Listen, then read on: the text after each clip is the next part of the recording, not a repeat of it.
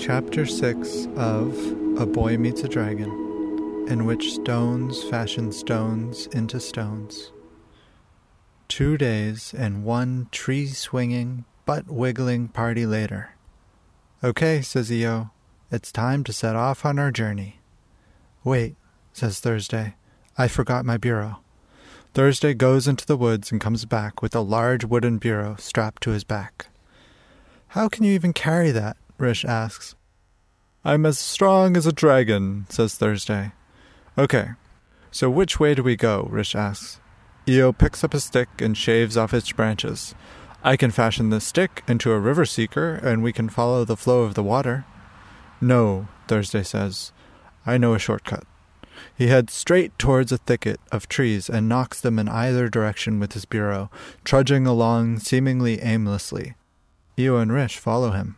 He spits fiery fire on the path in front of them to clear it down. The fire is molten, and it burns itself as it falls, and it burns the forest to a dark, black ash behind them. They step through a clearing, vines hanging from up above, where they encounter a vast plain of ice and snow. Ah, I remember this place, says Thursday. We don't want to go this way. He backs up, forcing Io and Rish to back up too, and takes out a big rock from near the path. He places the rock on the ground in a little clearing. It spins around once, stops, and then spins around again. He picks it up and places it back on the pile. Okay, now it's safe, he says. They forge ahead on the same path, except now, ahead of them, is a vast earthen plain full of giant boulders. There's a hill over to their right, and a stream that runs under the hill off into the distance. Come, follow me, Thursday says. He starts running across the plain at a remarkable clip. Io and Rish start after him. Rish wants to stop and see where the stream is coming from, but she follows behind Thursday and Io silently, quickly. As they run, the earth around them starts to swerve and squeeze. In some places, earth rich mud wells up to the surface, forming mini volcanoes. Each volcano kisses the air and leaves a drop of mud behind, which quickly sinks back into the dry earth again. But more and more keep popping up until the whole plain is covered with little hills of mud. Hurry! We're almost there! Thursday yells from up ahead. The boulders ahead of them start to roll together into a giant pile, and the mini volcanoes are still sputtering up mud, each trying to form into a boulder itself. The boulders ahead of them start to push together into one big mass, and then they all sink together into the earth before finally arising as a giant mud golem. His face is arched and cut sharp on the side like the stone it's formed from, and his eyes are bulgy and wide. He looks out at the world with a mystical tenderness. A soft lightness shines from his eyes, like he's afraid to touch anything too deeply with his gaze. He looks at Rish first. What is your name, young girl? I am Rish, daughter of Yolimir. May peace be with you. And to you, I am Gehedriel, son of the nearest mountain. I am a mud warrior. We seek your guidance, Gehedriel we would know of things long hidden to the minds of men. We would know the secrets of the forest and the mountains here. We are travelers, fresh from the grove of forgetting and the forest of the everlasting. It's strange, says Gehedriel. No one told me you'd be coming this way. Usually I get some warning. These are my sisters and brothers. He points behind them to three towering structures that have started to form into golems almost as big as he is. We would like you to stay for dinner in our abode. We will tell you what you wish to know. Come with me. A giant, flat, silver rock face rises from the ground in front of where they're standing, begging them to step on it. It quivers as they walk upon it, and then it sinks into the ground. The earth swallows them with a gulp, Everything is dark and empty for a moment, each scrape and whisper echoing against the small, cavernous space. After a minute, the ground releases them and they can breathe again. Now they can see why the ground above seemed to move so strangely. Below the ground, there are giant arms and hands reorganizing everything in one giant infinite room. Everything is coated in a golden hue, and there are lots of strange moving, strange looking creatures sliding in and about on earthen shelves, which float in the air, held up by the arms that reach down from above. All the creatures they see hop from shelf to shelf, onto pillars and to the cliffs of the walls behind them, polishing the cliff sides and propping up stones that glimmer in a flickering light that seems to have no source.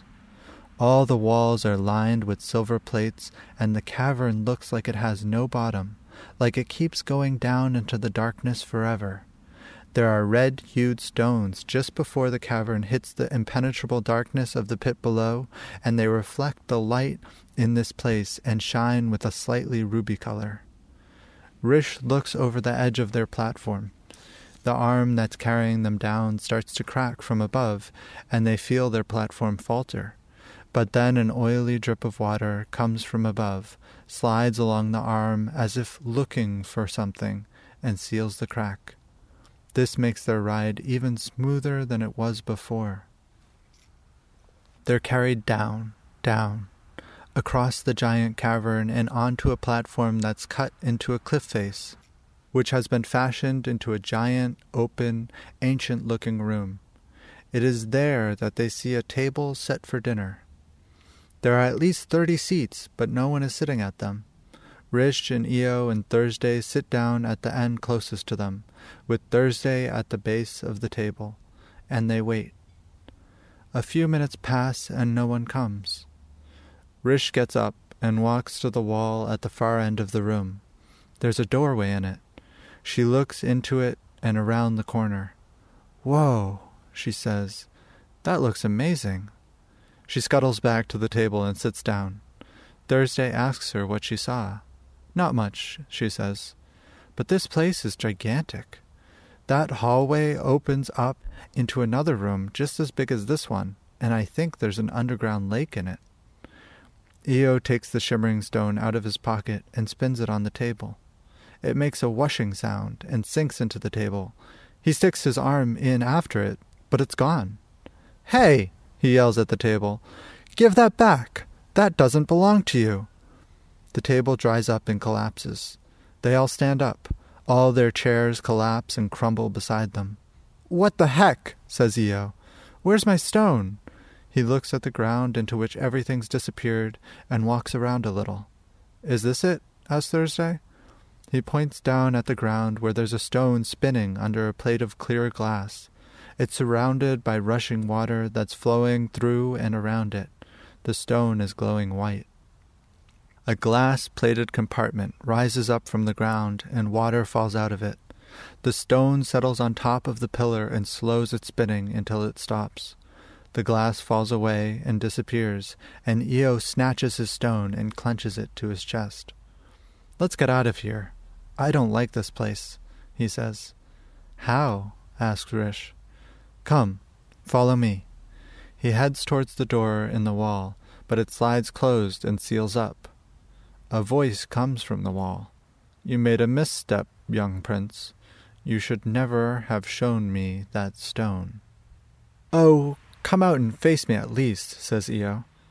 A faceless man made of mud comes out from the wall, and Io steps back. I am this place. I am Gehedriel, you can trust me, he says. What just happened? Why did you take it? Io protests. We needed it. We needed to test it. That's a spirit stone. That has the power to blend together spirit realms and spirit energies. It's not meant for an ordinary human to carry. It will corrupt your soul. It was in need of a cleaning, so we cleaned it for you, but it's still just as dangerous. It'll take your energy and blend you with what's around you. Before you know it, you won't be able to tell the difference between yourself and where you're at. Everything will blend together, and then you'll be lost to time. Your memory will start to fade. Your identity will slowly collapse and disappear. Your ideas of what's important will fade as if they never made much sense to you in the first place, worn away by the hard, shiny surface of that stone. On the other hand, Thursday says, it could help you grow in power and strength, nurturing that small seedling in your heart until it grows into a strong tree with long roots. I think Gahedriel here might be telling you a one sided story because he wants that stone for himself. The walls shiver and quake. Don't trust what that dragon says, says the mud creature. He's been a dragon for so long he thinks of the world in terms of power and obedience. He would make a nature mage of you, but at times it might be hard for you to tell who's in control. Are you opening the world with your creative powers, or is it drawing you along like a pencil on paper? Have you not felt the world's mix? Have you not felt a loss of something? Io responds, Sometimes, when I practice magic, I feel a heavy longing inside my body like I'm giving something up into the world. I didn't know it was related to the stone, but I think it's part of me now. I think we're connected. You are. It's true, says Gahedriel. But I could undo that connection for you, set you on your way to being a mage without that stone by your side, diluting your blood with its tempestuous waters, watering you down, turning you into ether more than man. No, thank you, says Io. Is there nothing I can bargain for that stone? asks Gahedriel. No, says Io. As he's been holding it, white lines have started forming up his arm. He can feel his blood hardening and crumbling over and over again. The stone knows it's in danger. Fine. Let's enjoy our meal then. The table comes back and the seats are prepared again, but everything seems off. Mud people come from the other room through the wall and present lavish meats and poultry and fish and apples and oranges and fruits of every color, but they are silent. Gahedriel sits at the head of the table, far away from his guests, silent, and watches. No one eats. No one starts to eat. Everyone just stays there with food laid out before them, silent. Rish takes an apple and is about to bite into it, but Thursday looks at her and shakes his head. She gently puts it down on the plate in front of her. A few minutes pass, with glances exchanged between the three guests. I want to tell you a story, says Gahedriel at last. Perhaps it will soothe my frayed nerves. As he says frayed, the floor vibrates with the stutter of a field of crickets. I am very old. When I was young, this land was young, and there were no secrets. Mountains and rivers reformed around each other. Rivers of lava flowed freely through the earth and all her arteries.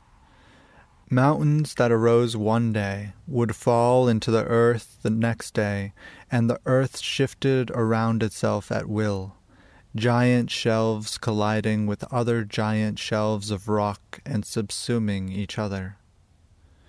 There was a lot of change back then, but there was also a lot that remained the same. The flow stayed the same. One river meeting one river, or one mountain coming up again from the dust, would say hello to other mountains that were nearby. Everyone knew each other, and the whole dance felt like it was planned in advance. That's how orderly everything seemed. Certain things would happen again and again. The hills would climb on top of each other, trying to form a new mountain, and a stream of lava would pour down on them like ocean waves, and they would collapse under a nearby mountain. Birds and animals were our friends in those days. They would pray to us and guard our sacred spots. Where a garden would arise, they would post leopard guards, and the birds would fly for miles, telling their friends about the new place. Sometimes, mountains and hills would spring into being around places full of magic, places where new life was forming. They held things we hadn't seen before. Sometimes whole cities would grow from nothing and be swallowed back into the earth. Many civilizations grew into consciousness and then were swallowed up again. Many bones nourished the earth. There was hardly any water then, because it was buried so far below the earth, and lakes and ponds were rare. My people, the people from my mountain, one of the first three mountains, the ones that had been around for the longest without being subsumed again, were the people who first made friends with the water. And that's how we came to become mud warriors and mud people. What you have there, child, is a stone from back in those days. Someone who survived the giant collapse and the ice ages, buried away in one secret pocket or another. I washed her out as a favor partly to her and partly to you, but mostly to feel close to her again. She's a rickety old woman and won't take much in the way of nuisances. She's older than our remembered time by a long shot. She knows secrets I don't know. When I tried to take her away from you right then, well, I feel bad about that now. I was testing you, uh, but I was also testing myself. I was testing you to see how dearly you had attached yourself to her, to see if there was a way I could pry you two apart. But I was mostly testing myself. I wanted to see if I could let her go and let her be free. Such a stone is powerful, mostly in what she means to us. I could be respected among my people if I acquired such a stone, but I would also be reviled. It's a funny thing, that stone. It means so much to us, but it's such a plain thing. What could I do with it? Almost nothing. Perhaps wake a sleeping volcano or call a meteor to earth. Nothing earth shifting, nothing big, nothing like the old days. But I would like to feel that way again, to feel the touch. I lied to you earlier about it damaging you. She could hurt you, sure, but she won't as long as you don't mistreat her. The main thing to worry about is the living ground, like the earth in this place. Such places will try to swallow you and keep you. I'm even thinking about it right now. What could I do to distract you and keep you here a little longer? What could I do to keep you here forever? But such thoughts are fleeting. The karma of that stone would defeat anyone who put his hands on it through evil means. Good story, Rish interrupts. Now, what about those secrets unknown to the rest of humanity? The ones you promised to tell us? My, my, this girl knows what she wants. I'll get to those later, after I explain where you'll be going next. There are dungeons under the ground, long forgotten to the rest of humanity. They house beings of magnificent power, beings that hold the keys to other worlds. This man Thursday knows what I'm talking about. They are the key keepers and the betrayers. When it came time for all the council of the world to decide on whether or not to birth human beings, these beings wanted to start the whole project over. They wanted to go back to the first whisper, before time, before darkness, before there was anything to talk about. It is known as the Great Emptiness, before there was such a thing as war. War is what started it all, and war is what doomed them to their unearthly fate, conjuring black magic in their lonely cells far beneath the surface of the earth, in lost pockets of black diamond crystal, where fire is the purest color orange. They know the secrets of the dark. They know what it means to be scarred by the land. They know what it takes to destroy a man from the inside out, with a whisper. They carry those secrets in their hearts, heavy burdens. Those secrets keep them weighed down, and so they stay in their underground lair. They couldn't get up to the surface of the earth even if they wanted to. They're too heavy. They're lost in the tiny cycles of ever death. Have you ever met a gnarlywag? Io shakes his head. Gnarlywags start out as little parasites that attach themselves to the backs of fishes. Any fish will do. And then they devour that fish, and then they move on to the next. But a funny thing happens when two gnarlywags attach themselves to the same fish at the same time. One of them starts devouring the other, and then the other one starts devouring him. Once the fish is gone, there's nothing to eat except each other. And they'll go around and around like that, becoming longer and thinner with each time through, until they both die of starvation. It's like that in the prisons under the earth. They don't know it, but they've eaten all there is to eat. They gave up on this world up here, so there's nothing left for them until the whole thing is reborn which won't be for a very long time. They talk endlessly in circles about who's the greatest mage of all time and about how the world will end. And sometimes they even talk about their past loves, how her cheeks shimmered in the daylight or what her lips felt like on theirs. But everything they say is filled with death. Everything they do is a repeat of what they did hundreds of thousands of years ago. They are beyond age, beyond old, beyond dead. It's not that they've lost the light of life, it's that they took a little of it and thought it was so precious that they decided to keep it to the exclusion of all else. And it dragged them down to the depths because the light of life is rambunctious, too heavy for the hands of mortals. It was like flirting with the flares of the sun and there they stay. So there they stay. What is the light they captured? No one knows. What is light? No one really knows. You can talk about it, sure, and they do, believe me. But it's been so long since they've said anything new about it. It's hard for them to tell the difference between the colors of experience anymore. Many of them talk in terms of good and evil instead even though they're not aware of it. Many of them believe a lot of fantastic things, anything you can imagine, really. But what makes them dead? Why are they trapped in ever death? What's the essential reason? What's the main thing that drags them into the depths of the earth?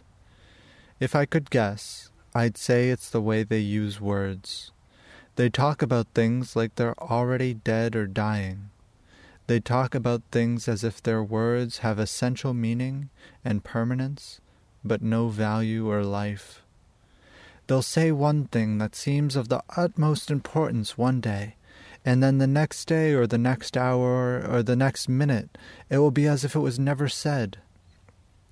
That's what happens when your spirit is so damn tired that the only thing it can think to do is escape your body but you can't let it go because you haven't died yet. So you compromise. They compromise on everything. Ask them to sell you their souls, and they'll scream at you as if you threaten their children. But ask them to spend an eternity under the weight of not knowing their parents, or where they come from, or where they are, and they'll agree it's a good deal. They're soulless not because they choose the dark and not because they like death, and not because they betrayed human beings, but because they do not fashion life. They let it slip out of their hands every time they get a grasp on it. They can't hold on to it long enough to make a decision, or even tell you their name. Then why are we going there? asks Io. You're going there because they are wise, and you need to rescue them. They will help Rish conquer her father. They will show you the way to the crystalline palace. If you can wake them up, they will guide you through this world into a world full of real magic, one that vibrates with colors that taste like candy to your eyes. They know, in their hearts, how to unlock a human heart, but they will not be easy to wake up. It will require more than strength or courage or intelligence. It will require sacrifice. It will require the deepest kind of supreme knowing that you can muster. You will have to fashion the power to fashion souls, wrap them up tight so they don't unravel, and stick them in a substance that has grown achy and rubbery from age. It will be a tremendous undertaking. What do you mean by a soul? asks Rish. Well, here's where we get to the part about the secrets of humanity, dear girl. You are awfully eager to know, so I won't spare you. I told you that I was around when the earth was first being formed. It's true. But there's a secret. It was a human being who fashioned me. You human beings have been around since the beginning of time, and you will be around until it ends. Such is the way with all conscious beings who exist in time. The secret you don't know is that there are subtle vibrations that almost completely mask your individual presences, waves that rush over your timelines at epochs and are responsible for the high and low tides that cause global traumas and trends in understanding. There were human beings before there were human beings, fashioning the first and the last human beings who will ever live. These first human beings were ghosts, mere time chasers, who only wanted to have some say in the way the world was to become. But they got too busy too fast, and before they knew it, there were other human beings fashioning them. It got to be such a race that some of them started calling themselves gods, and some of them started forming powerful groups who would all work together, and some of them started working to destroy the whole enterprise. But this was all in the spirit realm, and the effects on earth were hardly noticeable. A bird who would start chirping a different song, a mountain would rock slowly from side to side. Everyone knew something big was coming, but the first humans didn't start showing up until millions of years later. And they had planned the whole thing out. They had planned what each soul was going to say to each other soul throughout all time. And everyone had their marks and their places, and everything was set to go. Some people refused to play the game, and I already told you what happened to them. But the ones that stayed they got parts to play in the big drama of life. These were called souls. And each one had to be fashioned and used in order for it to maintain its rightful place and its fate and its vigor. Some people didn't use their souls like they had agreed to when they were mere spirit. And some people got to thinking that they could escape their fate by thinking a lot or by doing things oppositely as they were supposed to. But all this did was tighten or loosen the fabric of relationships. It didn't damage the essential structure. This thing had gotten so complicated that it was impossible to unfasten yourself. Everyone played their part, there was no choice about it. Even dying or killing yourself didn't really disrupt anything. A hole was made in the fabric, it got dragged down into the ether, and another soul popped up nearby and filled it in. Not a replacement, just another relationship, another way of seeing, another actor in the play. And so that's my big secret. You are not yourself. You are a million hands working throughout time to fashion your own soul, and you must use it in order to perfect it and to live how you were meant to live. But the fabric will not be disrupted, and such is the beauty of the whole process that you'll even end up knowing some things before you know them, and you'll figure out some things just after you need them. And it will still all somehow fit together in a way that makes sense. Well, this doesn't make much sense to me. What am I then, in your estimation, if what you say is true? asked Rish. If I had to guess, you're descended from the line of Athena. There was a line of gods and goddesses marked by one major event. There was a mother of a child who wasn't born yet, and she was dead, and had lived many times. She was destined to come back and nurture her child into reality, but she used all her accumulated power and guile and defied her fate to become his mother, and instead became his guardian, as a spirit, forever giving up her earthly existence. She was called Athena, and her story became famous even though her line faded and almost became dust. You might be descended from her cousin. If I had to guess, this is what I would guess. You have the eyes of someone buried deep under the earth for centuries, someone who knows that anger, righteous anger, is at the proper center of a human heart. Not love, but a cool, sweet, distant, calculating anger that comes along every so often and washes everything clean. Every other feeling and thought is just some in between thing you mark an ending. I can see this at least. You push the sentences at the end of the book. Rish looks skeptical, but hopeful. What am I? Do me next, says Io. But the shimmering stone shakes in his pocket. Gahedriel says, Your fate, young prince, is yet to be known. You have some darkness in you yet darkness which I could remove, but choose not to. You will cry for all you have lost before this is over. It's not in my power to tell you how much you've lost already. Peace be with you, young mage, young warrior. I doubt you'll find true peace before your grave. Ugh, that was terrible, Io says.